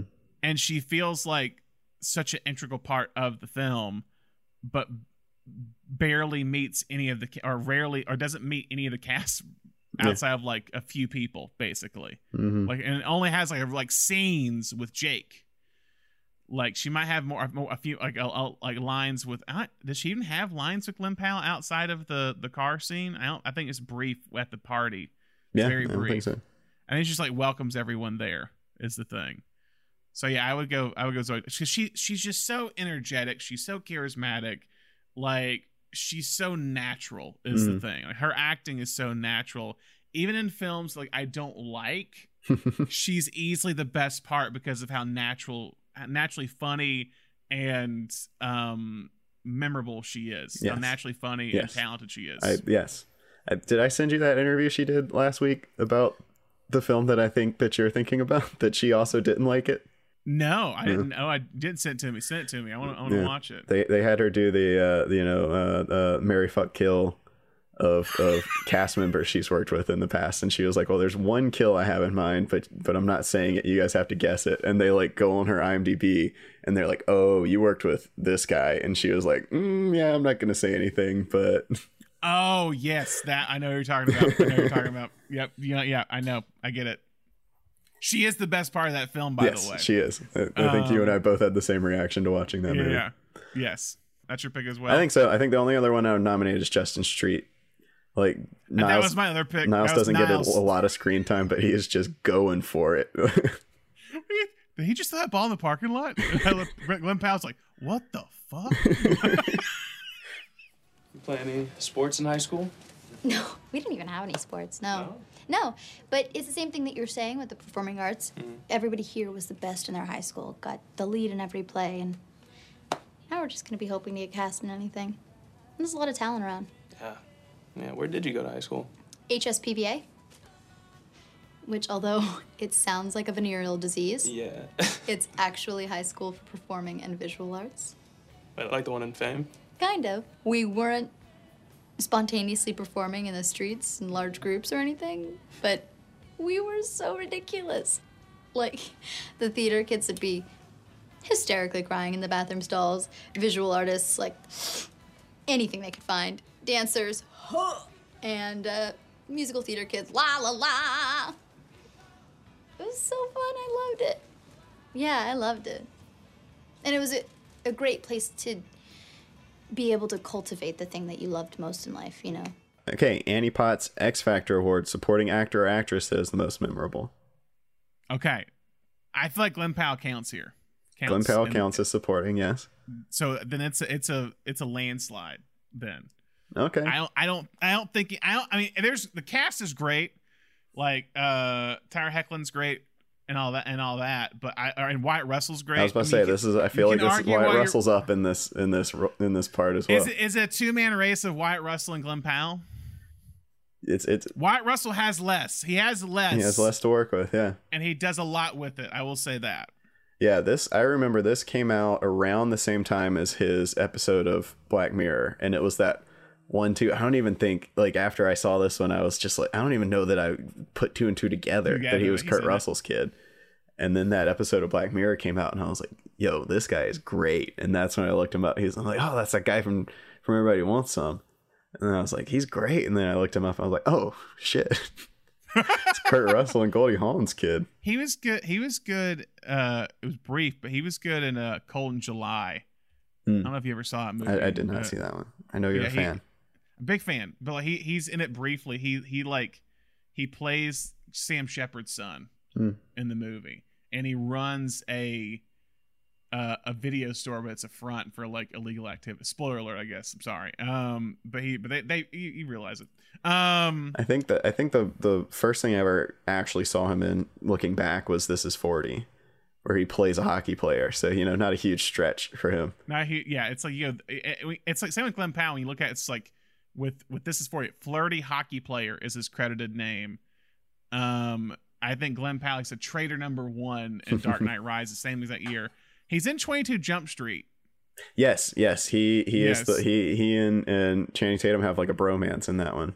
yeah that was probably the first time i probably saw but i i probably didn't like clock him as I definitely didn't like- clock him as Kurt Russell's Yeah. kid in that. yeah no But big fan, big fan of uh, of of his work. Um, so but yes, it's Glen Powell. I'm sorry. It's gonna, uh, yeah, yeah, I'm yeah. It's, um, I, I, I, we can talk about Wyatt Russell for it. like it. He's fantastic. Like I love his conversation when he's like doing the bong hits and talking about music and the progressions, and kind of a very Linklater discussion of like finding the the the stuff within the framework or Yes, whatever I think to make I it think its. I, I think every review I read for this movie like quotes that that, as like Yeah. that's what and that's what Linklater does. Like, he loves doing that. he loves putting that in movies where like you he doesn't mean Orson Welles where he takes a scene and like basically comments on his own work by his style and how his style is like derided by people but that's what makes it kind of art in some way Mhm. I guess it's the progressions man it's the it's the this and that but no I Glen Powell I think Glen Powell it's like he like he's he steals the show like Yeah. every scene he is in he it's like it's like a spotlight just automatically goes to him Yep. every scene There's every there's scene. only a handful of people who can be kind of this charismatic, and and I think I've I've, I've compared his performance in this movie a lot when I'm kind of pitching it to people to early Bill Murray. Like Bill Murray, Yeah. when you when you watch Meatballs, you know if you were if you were just seeing if Meatballs was where you saw Bill Murray for the first time, you're just like like how how can this guy be this likable in this movie with like not that much to work with. I mean, obviously Yeah. Finn, as we said, Finn is kind of the best written character in the movie, but still, it's it's it's performance as well. And and and like we said with the rehearsal process, it's it's Glen Powell going into the character. Five bucks says we never see him again. Nice. he's got to come back for a shit. It's a bad bet. This is why you're losing money all the time. A good bet would be, I don't know, uh, is his girlfriend in his family tree? Okay, five bucks that his girlfriend's in this family tree. Okay, uh, what, first uh, cousin, second cousin? First cousin, Finn. See, it's a bad bet. I'll take the bet. Still bad odds. First cousin? And so, with our Gene Hackman MVP award, we've got the person who carries the movie, the director, actor, etc. I mean is it also Glen Powell here that's the question That's why I was a little that's- that's surprised you brought him up for the Annie Potts. when you were like, when, when in my mind, when you were like, yeah, it's Glen Powell for Annie Potts, I was like, ah, I was going to give it to Wyatt Russell so I can give uh, Glen Powell I- the I think MVP you can- award. But but I think you, you can give an award two people. I can get you can get a, one person get an award two times. Okay. This might be the first. I think we may have done it once before, but it's, it's a rarity. But that's just how good he is in this movie. yeah, obviously Linklater's up for this. This this you know the the voice of this movie is his. The the feeling of this movie is is undeniably him. But but yeah, it's just it's it, is just one of those performances. If you haven't Yeah. seen this movie yet, hopefully we've sold you on Glen Powell alone. But it's just like every time he's on screen, you're just like yes. in every scene. It's like I love again. I love his top hat and pipe when he's like, "This is amazing." when he's in the theater part, when he's in the theater party. Um, again, My, how my just astrology sign says I'm going to make a great father one day. father. No, it, it's just every. It's it's yeah. It's the country scene, and or, or when they're in the punk when they're in the in the punk rock guy's house, and they're just like, "Well, we got a party or whatever," and then just they all cut to him. He's like. Let's go. Like, he's just like, let's do it. Yep. Let's go to the concert. he's just so like game for everything. Um, yeah, I'm. Yeah, I, I mean, I feel bad not giving uh Annie Potts to Wyatt Russell, but I feel like it's. It's like for a supporting actor to be so like memorable. Like because I I know it's ensemble, but I I feel like uh Blake Jenner is the lead is Yeah. the thing. So you Yeah. can't you can't say that Glen Powell is the lead in this. It's just he because the it's like it's one and then everyone's underneath essentially. Yeah. So we've got the Beatrice Straight Award goes to Zoey Deutch. Zoey Annie Deutch. Potts X Factor, Glen Powell. Gene Hackman, MVP award, Glen Powell. It sounds to me like we've got a We're- set we- it up we gotta do a episode set coming up. soon. Okay, here's the thing. I was watching because when I watched it set it up late at night after Maverick, I was just like, I wanted this is no one seal this. If this ever happens, I'm gonna be pissed. I would love to do a, a Thin Man remake Mm. with them as Nick and Nora Charles. Yeah, Like I just fantastic. want I want to put them t- in movies together so much. Mhm. Like when you look like in another world, they've they should be making a movie a year together. Yeah, if we if this was old Hollywood and they were both locked into contracts Yeah. with some studio, yeah, uh, they'd be in everything together. Like I've seen a little bit of like some of the TikToks lately pop up. So there's some TikToks that pop of like scenes from Set It Up, and like there's that one. There was one uh, a- a lady was just like it's the pizza scene in Set It Up, and she's like, mm, "That was me. I wouldn't be leaving. I wouldn't be leaving that room. If a man looked at me like that with a bunch of pizza right there, I wouldn't be leaving that room." um but they they're just so two people like just both so electric together hmm is the thing. And comedic timing is amazing for both of them. So energetic like it's just like you i could watch them do anything together is the thing in film. It's just it's they're both fantastic. So yeah. I figured this was gonna happen. I figured it was gonna happen. I wasn't for sure but it did You know, you know what? If I had a prohibition against sleeping with all women who believed in astrology, I'd still be a virgin. All right, I'm being practical. I'd rather die a virgin than say my chart says I'll make a good father. someday." Just because you guys are laying bricks with the ladies, you know, I stepped up. I was talking her language. I was meeting her on her level. Instead of making fun of me, you should be taking notes. Mm, yeah. And by the way, she was really fucking cute. All right, she was really fucking cute. And little immature jerk off just fucked up my whole rap. Coming around talking shit like that. You know what? You're little, fucking little jealous asshole crabs just pulling me back in the boiling pot. Come on. By the way, you know what? Have you noticed whenever we're around baseball, all we talk about is pussy? Now we're actually around a few potentially interesting young women. All you talk about is baseball. It's a little fucked up. So now that we've shouted out the cast, let's recast them. Uh, okay if this was so, my my pitch was if this was made directly after Dazed Confused, okay and and you've got Linklater in his 90s, you know, casting out of the the the 90s indie crowd. Who who do you have in this? So I have I have the After Dazed and Confused cast. I also have an '80s cast. If you Oh, okay. want an '80s cast too, because I did we- that one first. Uh, we'll take both. Okay, so I have more for uh the Dazed and Confused cast. Okay. So for Beuter, th- they're not in Dazed and Confused, but I'm picking people who are in Linklater movies around Yeah. this period. Steve Zahn for Beuter. Of course. Of course you've got Steve Zahn. Should have known. I was like, who could play a great redneck? Is the thing, and then like I think Steve Zahn could do it. I think he Mhm. could do it here. I think he has a similar look with this guy at this point in time.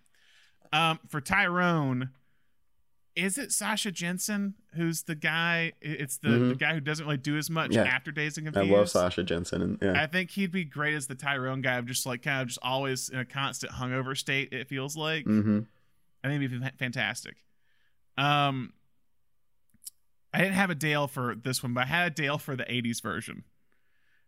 For Dale, I had Eddie Murphy for the '80s version.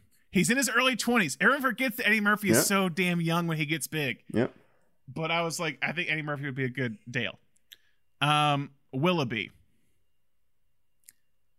I think this was the easy one for for for post Dazed and Confused.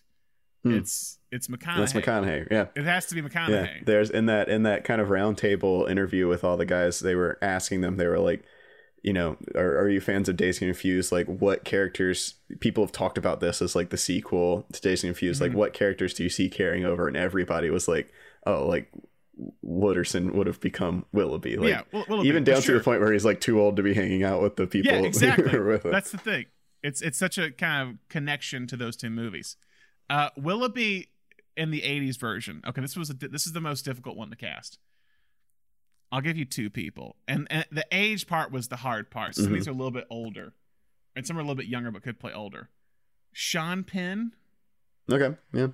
Like post Fast Times, around Fast Times era, Sean Penn, a little older, kind of a kind of a pothead, or whatever.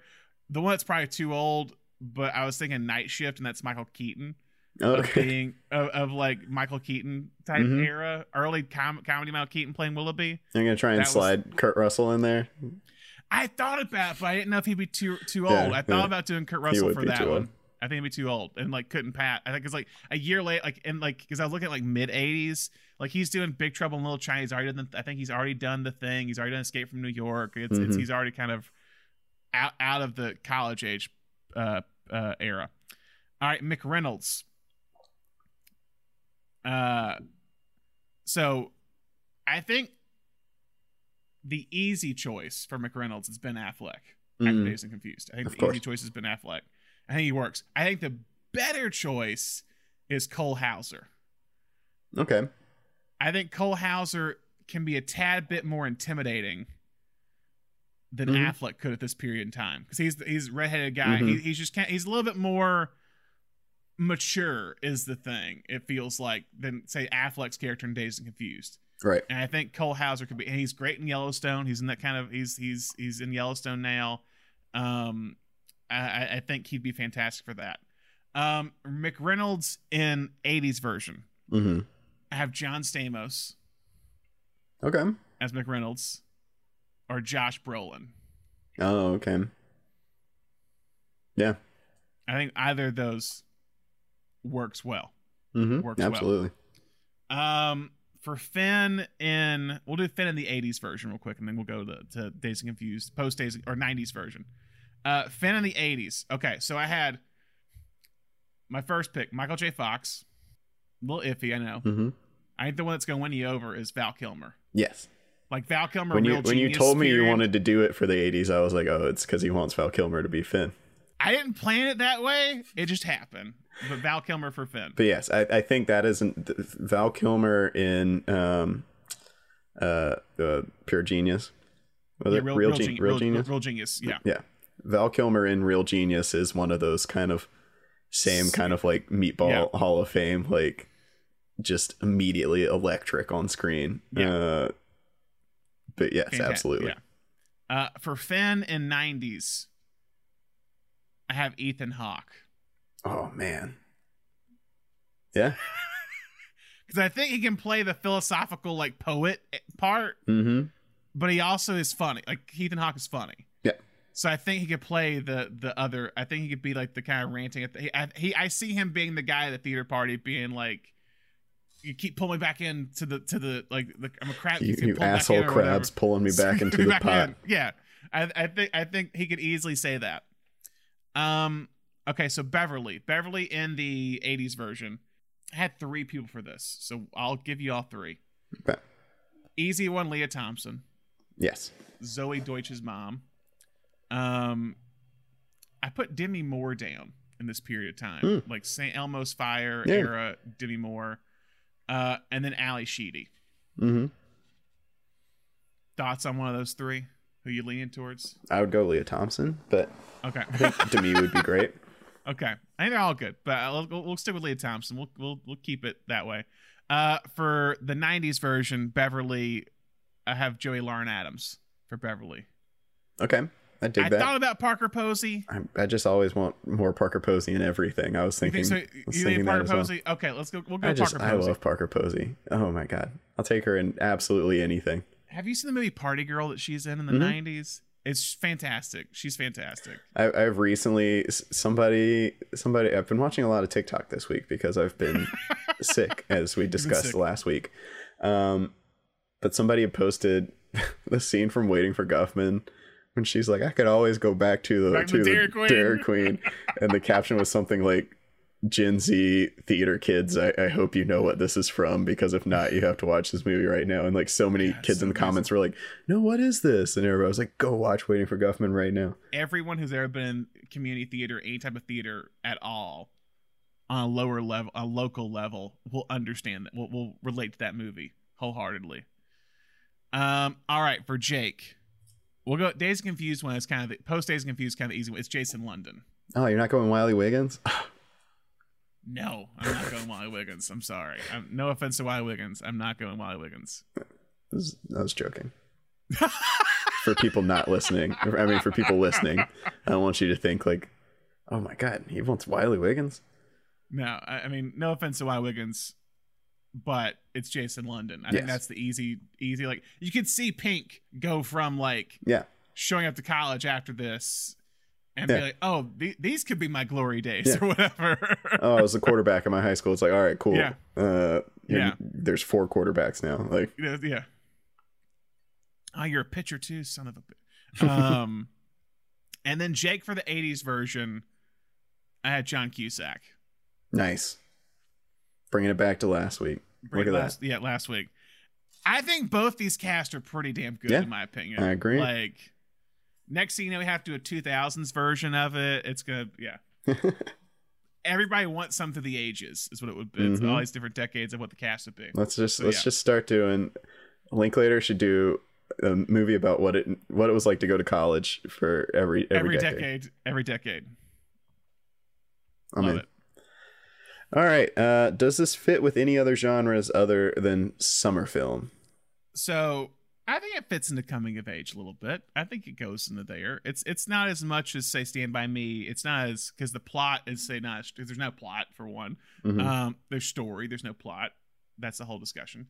Um, but the the the the arc might not be as strong for for Jake, but you you you get it. Like he Yeah. he's he's he's different than these guys, and he's learning from from uh Finn. He's learning from Willoughby, and probably to an extent, probably learning from uh McReynolds as well. I think McReynolds is kind of he shows him like.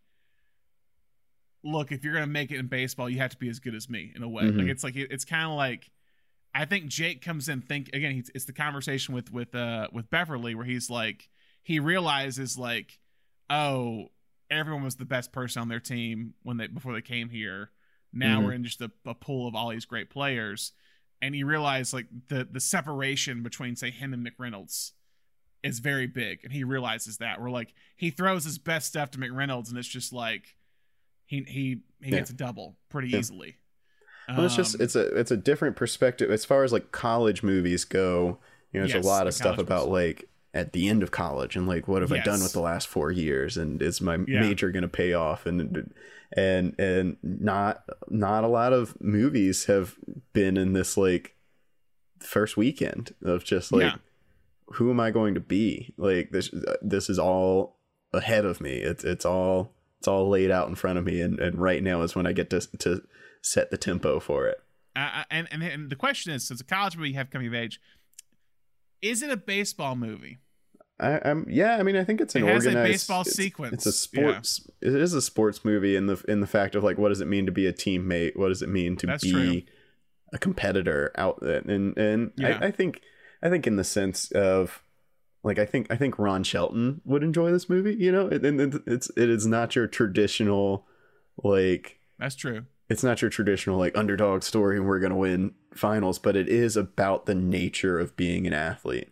Yeah, because we never find out if they're like a good team. Yeah. like, that's the thing. It's like we're like we're gonna win it all this year, and you're like, what are they gonna win? Yeah, Like, but but you know much in the sense that that something like Bull Durham is about you know what does it mean to be an athlete towards the end of your career yeah yeah, yeah, uh, yeah. and, and how does that translate to personal relationships um and, and that's that's that's a, more of the questions that Linklater's interested in exploring here not like can we win the big game Yeah, or even, even it's like blue chip stuff that that being the off season. Like Mhm. this is the off season for baseball. Because at one point, he, uh, when he's talking, when when Jake's talking to Beverly, she's like, "Oh, like, are you guys not in season?" He's like, "Oh yeah, we don't start till the spring, but we have a long kind of schedule before then." Yeah. And you're like, "Oh, this is like." what did she say? Uh, are you guys in rehearsals right Are- now? how long do you guys in rehearsals Yeah. for or whatever? And, and it's like uh so funny. So sweet. So tr- so I'm sure- I'm so- sure they didn't have so sports sar- at so charming. Yeah, Yeah. i'm sure she, they didn't have sports at her performing arts Performing high school. arts school. Yeah it didn't happen. All right so how does this fit specifically within the summer genre? Well I, I said earlier how a lot of these films can feel like it's the filmmaker looking back on a specific point in their life. If it's if it's the richard dreyfuss character like sometimes it's more overt and kind of uh direct with say richard dreyfuss being the narrator for stand by me or the narrator in sandlot or whatever um, or narrator in Summer of 42. It, it, this is more indirect with the filmmaker kind of being the narrator. Mhm. And so you get a sense of authenticity, as I said, but you get a sense of autobiographical nature to the film um, that the summer movies kind of have. I've, I've noticed these these past few watches with things. Um, I think you also have that coming of age thing where it's again you have this growth with this character in some way where they're figuring out who they are, um, and you're also kind of having that end of summer like days in a Mhm. way that, that Stand by Me had, and it's just it's a warm movie. That there's the movie's full of warmth, which is what a lot of these summer movies have, both in tone of like visual look, but also in its story. I um you know it's interesting. I read a comment on one of the reviews um that we that we covered for this one. I think it was AA Dowd's review Yeah, where somebody commented and they were like, I didn't like that there was no plot. It didn't really go anywhere, especially with that ticking time clock leading us towards the first day of classes. I was like, I think that's such a such a weird way to view it. it it's you Yeah. know I, I didn't view it as this like Mission Impossible countdown to like classes start, and it's like you know well, it's the end of freedom for them. yeah yeah, thing. yeah and it and it i think it's it's more marking how like crazy time moves in this you know when when when he pulls up to the house and it's like it's thursday there's three days and and you know 10 hours until school starts I, in my mind i'm like oh that's not enough time. To like oh Yeah. he's just gonna unpack and like register for classes and that's it. And then he proceeds to have like a life-changing weekend and you're like oh yeah that that is how time moved when you were that age. Like that that age, that yeah. could happen.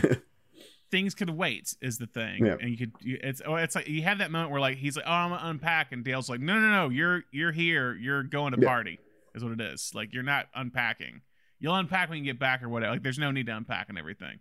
Uh, my thing with linklater is like if you either love his his non-use of plot or you don't hmm but he, he did a great thing. It was on Criterion of like a short film where like he was. It's kind of like his his kind of working process. Can't remember what it's called. Um, uh, but it's uh, it's um, um, another day at the office. This kind of bit where it's like you're seeing how like he's on a phone with some studio people. They're like, oh yeah, like I want you to lean more into this. He's like, oh yeah, I wish like used to be like the the the the, the, the go-to term was like there's not enough stakes or whatever i wish i missed that and that's what like it feels like people kind of criticize work like oh you need stakes here you need a plot here what's Mhm. gonna how you get from point a to point b but like it doesn't matter and so you're either with it or you're against it i'm with it I um we we've had this discussion of Linklater before. I may have brought it up on the Mhm. podcast last time, but Linklater to me feels like the most unpretentious indie film can get. Yeah It's like he's he is not trying to prove anything. It's just like this guy. He's like, this is how I think about time. This is this is how I think about life, and I'm just gonna try and put it up there. And and Yeah. it's not. It, he's he's. I don't ever feel like, and not in a bad way. Like I don't ever feel like he's trying to challenge you to like get to my level, like see the world No. the way I see it. He's trying to communicate with us, and Yeah. and it comes through so beautifully sometimes. And I and I just think this one specifically is is like it's just so unique to have like a Yeah. Richard Linklater sex comedy. and also the the thing we talk about time it's like we talk about time in terms of the genre of summer but also time is a big theme for linklater as a whole Yeah. As we talked about it's like he, all of his movies are kind of obsessed with the passage of time and how quick or how slow it might be um if it's boyhood if it's before the before, before series if it's um even something like a scanner darkly or something or or waking life um time is is always or suburbia even time is always kind of a factor in some way with this in the passage of time there you go. There you have it. is that it on everybody wants some I think we For- we got all of. We didn't just get some. We got all of it. we got all of it don't we'll cover this probably in like another two years Yeah. when we can bring Yeah, we we'll can have, I'll have more thoughts. We'll, we'll we'll bring a cast reunion and stuff on here and every it'll be no we, I don't know I'll, we'll I'll, try and pull some strings. See if I can get. pull some str- oh Powell. man, dude uh, yeah, we can, you can probably get another one too. You can probably Yeah. get another one too. Yeah. There's no, we can get a duo. Yeah, We'll keep that we'll one. get a duo. We're keeping some few aces up our sleeves. Yeah, yeah, for, for later when we're getting big. Um, but uh, but next episode we're talking continue the summer month. We're talking about the Sandlot, so stay tuned for that. Be sure to watch it if you can, and also be sure to watch the movies that we're talking about. We'd love to, love to hear what you guys think about the movies we're covering. Um, love them, hate them, all that, all that jazz. Um, but yeah, but that's all we have for this episode. If you have any questions for Thomas and or me, uh, feel free to contact us at cinenationpodcast at gmail.com. Send us your questions, comments, or even kind words would be great. And if you're a new listener or if you're a fan of the show and for some reason you haven't subscribed to us, be sure to do so. Uh, Cinenation Podcast, so you can stay update on all of our new episodes. You can subscribe to our show on Apple Podcasts, Spotify, Google Podcasts, Stitcher, Podbean, wherever you get your podcasts. Just subscribe to us. It's great. We appreciate it. Uh, and if you haven't already, be sure to write us a review on your preferred podcast platform. We talked a lot today about, you know, deciding who you want to be, finding your identity. And I hope that all of you find that your identity is is the type of person who leaves a review for podcasts that you're passionate about. I think that's a great type of person to be. Don't be an angry little crab. I always love to see what you're going to pull out for this ending part, Thomas. Yeah, d- be a part of the Cinenation podcast team. Be a member of us. Be a member of the team. Give us a review. Uh, five stars would be great. We appreciate it. We want to hear your thoughts and if you're loving the show, and that helps other people discover us in the process. The more you, the more you kind of promote us, the more you kind of mention us online, the more people come and find us. It's great. We appreciate your your, your help in this. And finally, don't forget to like and follow us on Facebook, Twitter, Instagram, and TikTok. Thomas, as always, thank you for joining me. Thank you for having me. And thank you all for listening. Hope you listen to more episodes soon. Bye.